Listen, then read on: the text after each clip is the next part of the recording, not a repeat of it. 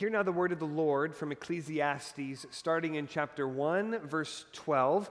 And we're going to read through the end of verse or of chapter 1, and then we'll, we'll pause and talk about that before moving on to the rest of our passage. Ecclesiastes 1, verse 12. I, the preacher, have been king over Israel in Jerusalem, and I applied my heart to seek and to search out by wisdom all that is done under heaven. It is an unhappy business that God has given to the children of man to be busy with. I have seen everything that is done under the sun, and behold, all is vanity and a striving after wind. What is crooked cannot be straight, and what is lacking cannot be counted. I said in my heart, I have acquired great wisdom, surpassing all who were over Jerusalem before me, and my heart has had great experience of wisdom and knowledge. And I applied my heart to know wisdom and to know madness and folly. I perceive that this also is but a striving after wind.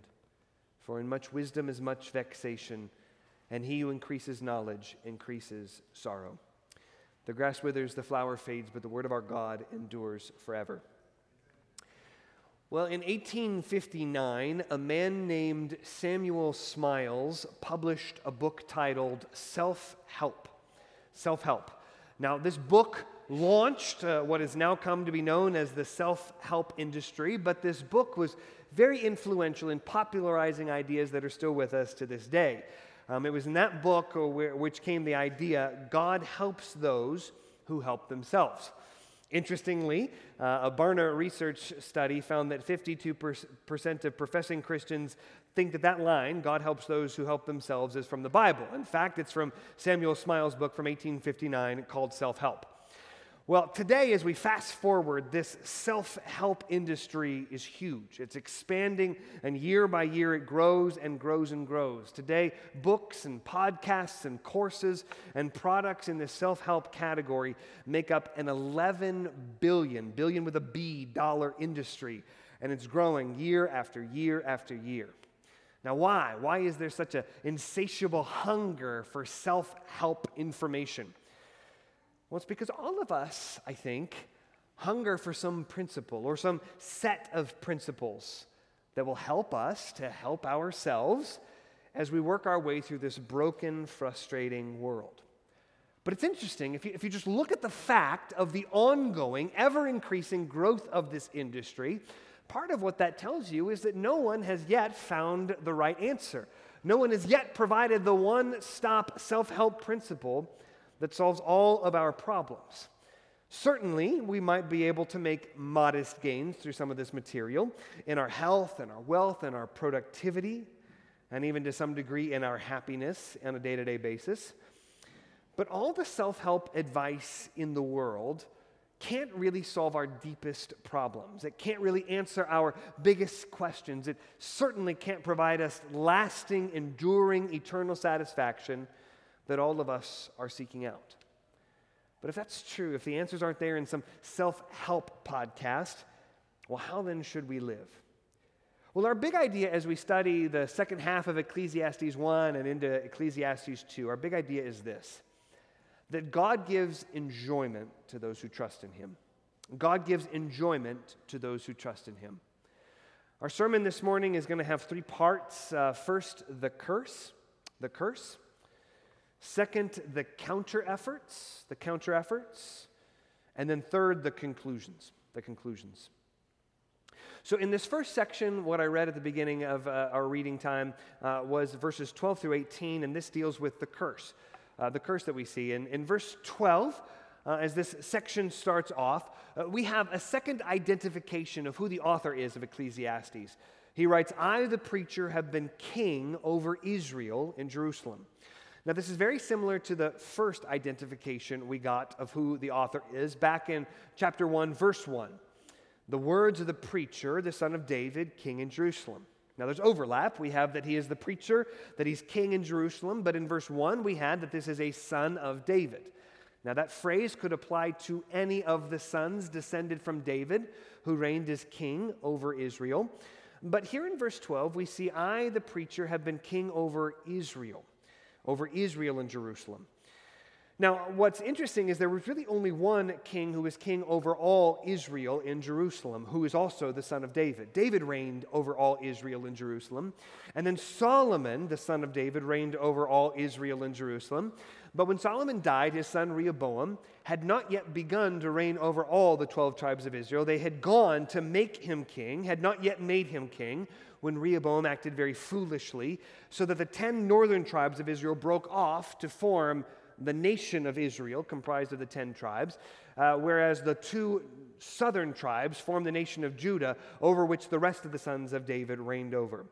So there's only one king who reigned over Israel in Jerusalem, and that's Solomon. Again, I, I would argue this is written by Solomon, although some would dispute that, even though I also acknowledge that there is not an explicit naming of Solomon like in Proverbs. These are the Proverbs of Solomon, or in Song of Songs. This is a Song of Songs, which is Solomon.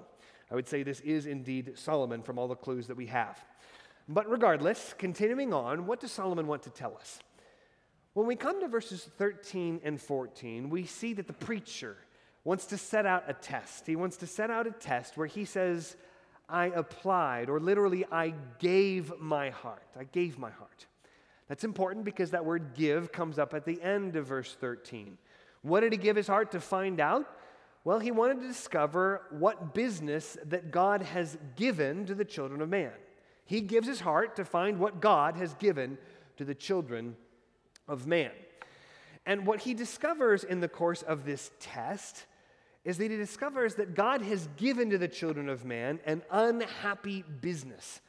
Very literally, this is an evil business God has given to the children of man. Now, in the Bible, evil does not always refer to something that is morally evil. He's not charging God with some kind of sin, but evil often means a misfortune or a disaster or a calamity. And he's saying it's this disastrous calamity that God has given to the children of man. Well, what's he talking about? When did God give this calamity to the children of man as business to be busy with?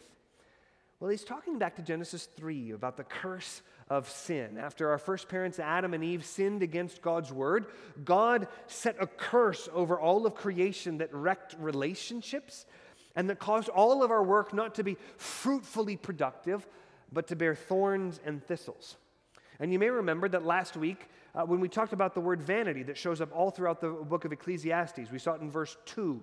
Vanity of vanities, says the preacher. Vanity of vanities. All is vanity. That that word for vanity in the Hebrew was translated into a Greek word in the ancient Greek translation of the Old Testament. And that word, which was what the Apostle Paul would have used for his Greek Old Testament, well, he used that same word in Romans chapter 8, verse 20, which talks about unhappy business that God gave to the children of man. In Romans 8, verse 20, Paul wrote this For the creation was subjected to vanity. That's the Greek word that translates this Hebrew word in Ecclesiastes for vanity. In our English Bibles, it's futility, for the creation was subjected to futility or frustration, not willingly, but because of him who subjected it. God subjected creation to futility, to vanity, to frustration, again, to relationships that are broken, and to work that bears thorns and thistles instead of good fruit. Everything in this world is vanity now because of the curse from sin. Well, what's wrong? Well, in verse 15, the preacher gives us the fatal flaw of this world. He says, What is crooked cannot be made straight, and what is lacking cannot be counted because something is fundamentally broken, something is fundamentally crooked, something is fundamentally missing. We are in a state where this world cannot be put right by our own efforts. And so in verses 16 through 18, the preacher sets out this test. He says, I'm going to search this out. I'm going to figure out, with all of the great surpassing wisdom that he has, Again, if this is not Solomon, this is greatly weakened. He's saying, with all the great wisdom that he had, surpassing all who were over Jerusalem before him, he says, My heart has had great experience of wisdom and knowledge, and I applied my heart to know wisdom and to know madness and folly. I perceived that this also is but a striving after wind. The wisest man who ever lived, apart from Jesus Christ himself, says that in all of his wisdom, he was not able to find anything in this world that was more than just chasing after wind. He says that in fact, as he increased in wisdom, he increased in vexation, and the one who increases knowledge increases sorrow. Given the reality of the curse from the fall because of sin, there is no place we can look to. There is no principle or set of principles. There's no self help book we can read that will bring us true happiness and lasting satisfaction in this world. Sometimes problems cannot be solved. Uh, when I was uh, a junior in college, I took a, a computer programming class. I had been uh, pretty interested in computers when I was in middle school and high school. Um, uh, but I knew that I didn't want to be a computer programmer. Um, I knew at that point I wanted to be a pastor. And so I was a, a, different kind of major. When I got into the computer programming class, just to do it, just to try it, I remember that first day, I was the only humanities major in the room. They asked, What are all the majors of everyone in this programming class? And we went through the mathematics and engineering and computer science and computer engineering and all these classes. And the professor said, Did I miss anyone? And I raised my hand and said I was an English major. And the whole room turned around to look at me like, Are you lost, kid? What I really enjoyed about being an English major didn't serve me well in that class. Because if you're an English major, and children, if you're looking at it for a major in college, uh, take note of this. The open secret about being an English major is your homework is to write papers on literally anything you want to. As long as you give some evidence and make a compelling case, you can write about anything in the world you want to and get good grades for it. I loved being an English major. The difference in computer programming is that if you don't write the right code, it is terribly unforgiving. Either your code will compile from what you have written into a program that will run, or you'll get an error. Either your code will do what you want it to do, or it won't. Either it will give you the correct answer, or it won't. These things, when they are broken, are absolutely unforgiving. And I remember two times when major assignments came where I felt absolutely helpless because here I was an English major trying to hack my way through this, and I could not figure it out. It's a terribly helpless feeling. I couldn't just r- riff off the rest of, a, of an English paper and turn it in and hope for the best if this didn't work, I was going to get a zero for the assignment. Well, the first time I, I got help, I, I talked to a friend of mine who was a senior computer science major, and he found instantly what I had done wrong, and he pointed me in the right direction so that I could fix what I had done wrong. But the second time, I remember toward the end of the semester when I was handing in my final project, I remember for days I stared at the computer screen, could not figure out what was wrong. It was so helpless. I felt like I, had ne- I could never fix it. Now, eventually I did, I found the solution. I fixed it. I remember triumphant that morning turning in the assignment. But I think about that time when I think about the problems of this world. See, very often we want to think that this world is like that. We might encounter challenges that are very difficult. At first, we might not know how to solve them, but either we can turn to a friend who has a little bit more experience in this area, or if we just keep at it and find the right information online or something like that, some self help product perhaps, then there is a solution. We can find the solution. We can rise above the brokenness and fallenness of this world from the curse of sin. But where that may have worked in my computer programming class, the preacher tells us that there's no solution in this world. What is broken cannot be fixed. What is crooked cannot be made straight. What is lacking cannot be counted. But is this really true? Surely there's got to be something that we can apply to our lives to help us rise above the curse of sin. Well, the preacher says he tries everything. His test is to try out the entire world, to try to find some place where we can find lasting satisfaction in this world. And he tests two areas number one, pleasure, and then number two, wisdom. Pleasure and wisdom. So, this brings us into the second section the counter efforts, trying to resist the curse, apply counter efforts to rise above the curse. Now, the, the, the, first test, the test of pleasure, comes in verses 1 through 11. And so we'll read that now. So read with me Ecclesiastes 2, verses 1 through 11, for the very first counter effort. The preacher says, I said in my heart, Come now, I will test you with pleasure. Enjoy yourself. But behold, this also was vanity.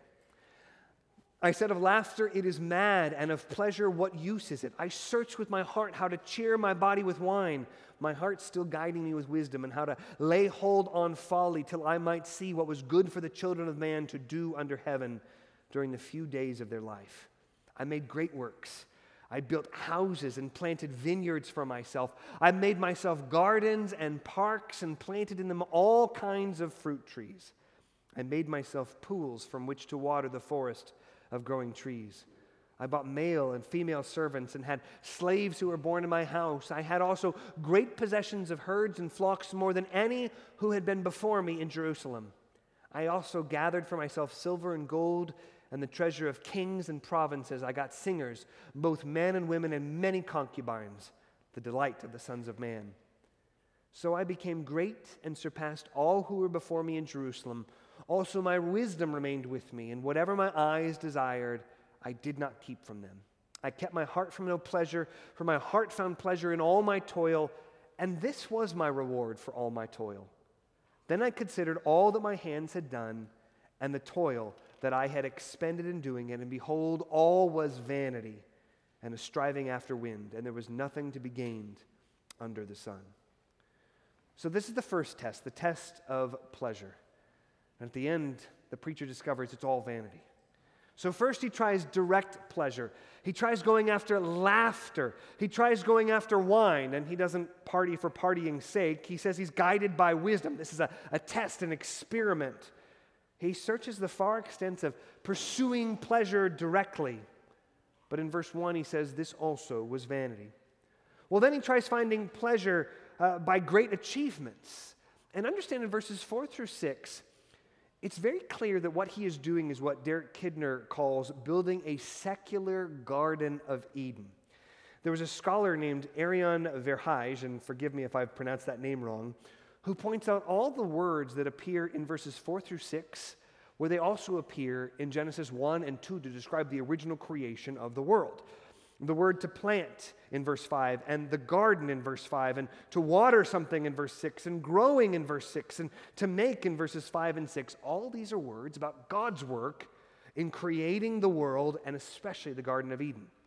And beyond this, there's another important word. In verse 5, that word that's translated parks there's a Persian word that we have in English that also went into Hebrew. It's the word paradise. He created paradises. Uh, this word is pardesim. You can hear it in Hebrew. It's the word for paradise. It's Persian, both in English and in Hebrew. This is a paradise he created, a new Garden of Eden. But where God saw that everything that he had created was very good, the preacher says, all of this is vanity. Then in verses 7 through 8, he tests pleasure from great wealth with servants and livestock and money and singers and concubines. But in verses 9 through 11, while he acknowledges that the greatness of his pleasures surpassed all who came before him, and where he does have modest success, this is important. He has modest success in verse 10. He says, My heart found pleasure in all my toil, and this was my reward for all my toil. That's important. We'll come back to that idea. But nevertheless, in verse 11, he says that all of this is a vanity and a striving after the wind, and there was nothing to be gained under the sun. That's the first test, the test of pleasure, and it fails. Well, the second test is the test of wisdom in verses 12 through 17. This is the second counter effort. So let's read verses 12 through 17. So I turned to consider wisdom and madness and folly. For what can the man do who comes after the king? only what has already been done. Then I saw that there is more gain in wisdom than in folly, as there is more gain in light than in darkness. The wise person has eyes in his head, but the fool walks in darkness. And yet I perceive that the same event happens to all of them. Then I said in my heart, What happens to the fool will happen to me also. Why then have I been so very wise? And I said in my heart that this also is vanity. For of the wise as of the fool, there is no enduring remembrance, seeing that in the days to come all will have been long forgotten. How the wise dies just like the fool. So I hated life, because what is done under the sun was grievous to me, for all is vanity and a striving after wind. Well, the second test, the test of wisdom and its contrast, madness and folly, once again, the preacher acknowledges there is modest gain from wisdom, just like there's modest gain in pleasure. You can make gains in these areas. You can also make modest gain in wisdom because wisdom is like light or it's like having eyes to see. The fools don't see the fact that they're about to walk over the side of a dangerous cliff. But the wise have eyes to see, and they're able to avoid the most perilous pitfalls in this life. But what the preacher says is he says, Look, then I realized, just like the fool dies, so I will die. Both of us are going to die together, and both of us very quickly will be forgotten. And so in verse 15, he asks a question Why then have I been so very wise? That's an interesting question. He's saying, look, if wisdom is much more difficult to live that way, if it requires a tremendous amount of effort and exertion and time and carefulness, but yet it can't get me past death, is it really wise to spend your days living wisely? If everyone's going to die, is it wise to live wisely? And he's saying, in itself, wisdom is not the answer. All of this is deeply distressing. I hated life, he says, verse 17, because what is done under the sun was grievous to me, for all is vanity and a striving after wind. Now, it's interesting in these tests, the tests of pleasure and the tests of wisdom, uh, the preacher may not do precisely what you or I would do in 2021, but understand that these categories are still exactly the same. The details may look different, but the categories are the same. Think about how much we look to pleasure to find satisfaction and joy, to entertainment, to television, to movies and to music, to sports and to video games, to social media and parties, social events, to pop culture, or to alcohol or other substances, to gambling, or to achievement. Think about all the academic and business and career and health achievements we chase after, the money or investment success that we long for understand there are so many self help books that can give you modest gains in these areas, but all of it at the end of the day is vanity. Or what about wisdom? There's self help resources abounding to help you improve in your leadership wisdom, and your productivity wisdom, and your political wisdom, and your parenting wisdom. In fact, if you Google Stoicism, you may or may not know this, but Stoicism is an ancient Greek form of philosophy and it's making a huge comeback right now as people are trying to take these ancient Greek principles and, uh, of enduring life, like a Stoic, and thinking that's the way to navigate life. It's a huge industry right now, all kinds of material on it. There's nothing new under the sun. But whatever it is, pleasure or wisdom, the preacher has identified the problem, the curse of sin, and he's conducting this experiment where he's trying to make these counter efforts to push back against the effects of the curse. What then are the conclusions of this thorough long term study? Well, he's given us provisional conclusions along the way. But in this last section, verses 18 through 26, he gives us the final conclusions. And so in this third section, the conclusions comes in this last part, verses 18 through 26. Read with me first verses 18 through 23, where we come to the first conclusion. There are two conclusions. The first conclusion, as we will see, is despair. Look at what he says. I hated all my toil in which I toil under the sun, seeing that I must leave it to the man who will come after me. And who knows whether he will be wise or a fool? Yet he will be master of all for which I toiled and used my wisdom under the sun. This also is vanity. So I turned about and gave my heart up to despair over all the toil of my labors under the sun, because sometimes a person who has toiled with wisdom and knowledge and skill must leave everything to be enjoyed by someone who did not toil for it. This also is vanity and a great evil. What has a man from all the toil and striving of heart with which he toils beneath the sun? For all his days are full of sorrow, and his work is a vexation. Even in the night his heart does not rest. This also is vanity. The preacher looks at his life and he says, All the toil with which he toils, he can't keep it. When he dies, he has to give it away. And you know who might inherit it? A fool who has done nothing to gain it. He scrimped and saved and scraped together his resources over his life, living every bit of his life by every ounce of wisdom he possesses, and the fruits of his toil may go to a fool. This is a grievous evil, and he despairs over this. In fact, he says, living this way, even nights are not restful. You can't even get a good night's sleep if you're trying to find meaning in the toil of this world. Because the greatest accomplishments of this world are all vanity. Well, this isn't only the Bible that says this. If you listen to the world, you hear this despair everywhere. Because if all you have to live for is this world, there is no logical conclusion other than despair. One of the clearest illustrations of this, it's a little dated, but you still hear this song on the radio a lot, is by uh, Queen, the song Bohemian Rhapsody, where they sing, Nothing really matters to me. Vanity of vanities, all is vanity. This is a very common, very clear uh, conclusion to draw from looking at everything to be gained under the sun. Solomon sees it, and this world is aching because of the despair that fills it. But this isn't the only conclusion that Solomon draws. You might think that our study in Ecclesiastes is just dour and sad and nothing but depression. But that brings us to 24 through 26, where we see the second conclusion a conclusion of faith. Now, this may not seem like it would stand naturally with despair, despair and faith, but remember, sometimes the, the, the preacher is clearing away errors for us so that we can more clearly see the only truth and hope that we have in this world and the next. And here we see it faith. Hear the word of the Lord from verses 24 through 26. There is nothing better for a person than that he should eat and drink and find enjoyment in his toil. This also I saw is from the hand of God. For apart from him, who can eat or who can have enjoyment? For to the one who pleases him, God has given wisdom and knowledge and joy, but to the sinner, he has given the business of gathering and collecting only to give it to one who pleases God. This also is vanity and a striving after the wind.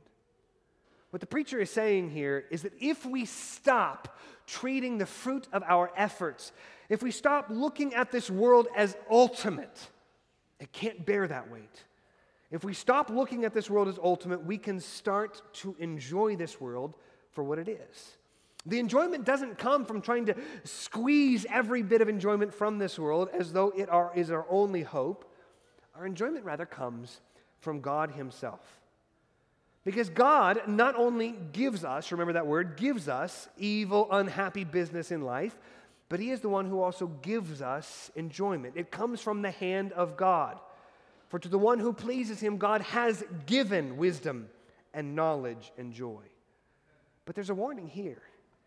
To the one who does not please God, to the sinner, God gives only gathering and collecting, just work, just toil, just efforts in this life, only to ultimately lose it a life of vanity. Well, how then does one please the Lord? Well, the Bible answers this question in Hebrews 11, verse 6 that without faith, it is impossible to please Him. This is a life lived by faith, a life that's not looking to this world to satisfy every desire you have, but looking to God. And so, two people who are under the exact same conditions, toiling in the exact same work, side by side, can be doing the same thing and yet have a very different experience.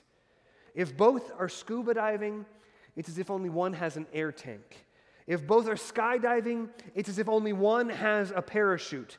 If both are toiling, only one can find enjoyment and satisfaction in this life. Same conditions, very different experience. Why? Because the joy isn't in the work, the joy isn't in the achievements, the joy isn't in the pleasure itself. The joy isn't in anything under the sun, which means no amount of self help can help you to help yourself to find it. The joy is rather with God, who gives enjoyment as a gift to the one who trusts in Him. If you seek for and cling to joy directly, you'll never find it. But if you seek God and His kingdom first, then all these things will be added to you. Well, how then should we live? Well, two applications from this text. The first is this give up trying to find enjoyment in pleasure or in wisdom. Give up trying to find enjoyment, satisfaction, joy in pleasure or wisdom. The Bible war- warns us often about worldliness. And when the Bible does warn us about worldliness, it's a warning about seeking ultimate enjoyment in the vain things of this world that are under the sun. And when God continually warns us again and again through the Bible about this worldliness in His Word, we need to understand it's not because God wants us not to find enjoyment. He warns us against worldliness because He wants us to find true enjoyment. This is so vividly declared for us in the prophet Jeremiah, chapter 2, verses 12 to 13. God says, Be appalled, O heavens, at this. Be shocked. Be utterly desolate, declares the Lord, for my people have committed two evils. They have forsaken me, the fountain of living waters, God says, and they have hewed out cisterns for themselves, broken cisterns that can hold no water. The cisterns you dig for yourself in your toil and in your pleasure and in your wisdom, if you dig these for yourselves, these are broken. They cannot hold the refreshing water that you are seeking to drink from to satisfy your great thirst. So if you spend your life seeking laughter, ultimately that laughter will lose its pleasure. It's so interesting. There are so many psychological studies, both scholarly studies and case studies, that prove this over and over again. That laughter does help to relieve tension and sorrow in the moment. There are modest gains to be gained from laughter. But in an ultimate sense, laughter is vanity. Some of the most miserable people in this world are the people who make us laugh the most. When one of the great comedians of all time, Robin Williams, tragically committed suicide, a comedian who worked with him, a man named Jim Norton, published an opinion piece in Time magazine where he said this. This comedian said, The funniest people I know seem to be the ones surrounded by darkness. And that's probably why they're the funniest. The deeper the pit, the more humor you need to dig yourself out. Ecclesiastes is a warning that laughter can never get you out of the pit. What is crooked cannot be made straight, and what is, la- what is lacking cannot be counted. It's all vanity. But not just laughter. Moreover, if you spend your life seeking pleasure through wine or other substances, these will turn from a servant to try to help you get through the emotional pain of what you're dealing with, from a servant to your master. Substance abuse is a classic example of how C.S. Lewis described all sin as an ever increasing craving for an ever diminishing pleasure. You'll want it more and you will get less pleasure from it because it is all vanity. And so, if you spend your life also pursuing achievement or wealth, in the same way, you must all give it away. Solomon recreated the Garden of Eden. I don't care what you're doing, it's not as impressive as that. But all of his toil was nothing more than vanity and a striving after the wind, nothing to be gained by it. If even the richest man in the history of the world saw the grievous evil that he would lose everything he had after his death, then what are you hoping to gain from your toil? What do you hope to gain from your anthill sized kingdom? Do you see that you can never really gain it? Give up trying to find enjoyment in pleasure or wisdom. The second application then is this seek enjoyment in God through faith in Jesus Christ. Brothers and sisters, God makes no secret of the fact that He desires to give us enjoyment, to give us pleasure. It's all over the Bible. Psalm 16, verse 11 You make known to me the path of life. In your presence there is fullness of joy. At your right hand are pleasures forevermore.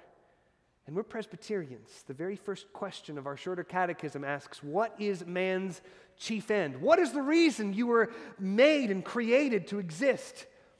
Well, man's chief end is to glorify God. You are here to bear witness to the eternal, infinite glory of God. But not only that, you are here to enjoy Him forever. God created you to enjoy Him forever. Again, God makes no secret of his desire to give us pleasure and enjoyment. The problem is not in what God has failed to tell us, he's told us this. The problem is rather that we simply don't believe him. Every time we sin, we're making a judgment, we're making an evaluation. In fact, we're, we're making a wager, placing a bet that what we think will bring us pleasure will be a better pleasure, a more lasting pleasure, a more enduring pleasure than the pleasure that God provides to those who trust in him. Now, this is foolish, but it's not only foolish. God says that it is an appalling, shocking, desolation bringing evil to forsake Him, the fountain of living waters, in order to dig for ourselves these cisterns that are broken and cannot hold water. It's the horrifying sin of turning away from the glory of the Creator in order to pursue happiness in, to worship what is created. The gospel announces, though, that God has made a solution. Where this world is broken and cannot be fixed from the inside out, God sent Jesus Christ, his only Son, down from heaven to bring about the healing and the repair that we could never do for ourselves. Jesus Christ came into this world and suffered under the brokenness and the sin of this world, bearing our sin and our shame upon himself at the cross, dying for our sins, and raised up to a resurrected life. So that one day he might usher in a resurrected world where nothing is crooked and where nothing is missing. And we will enjoy God face to face forever.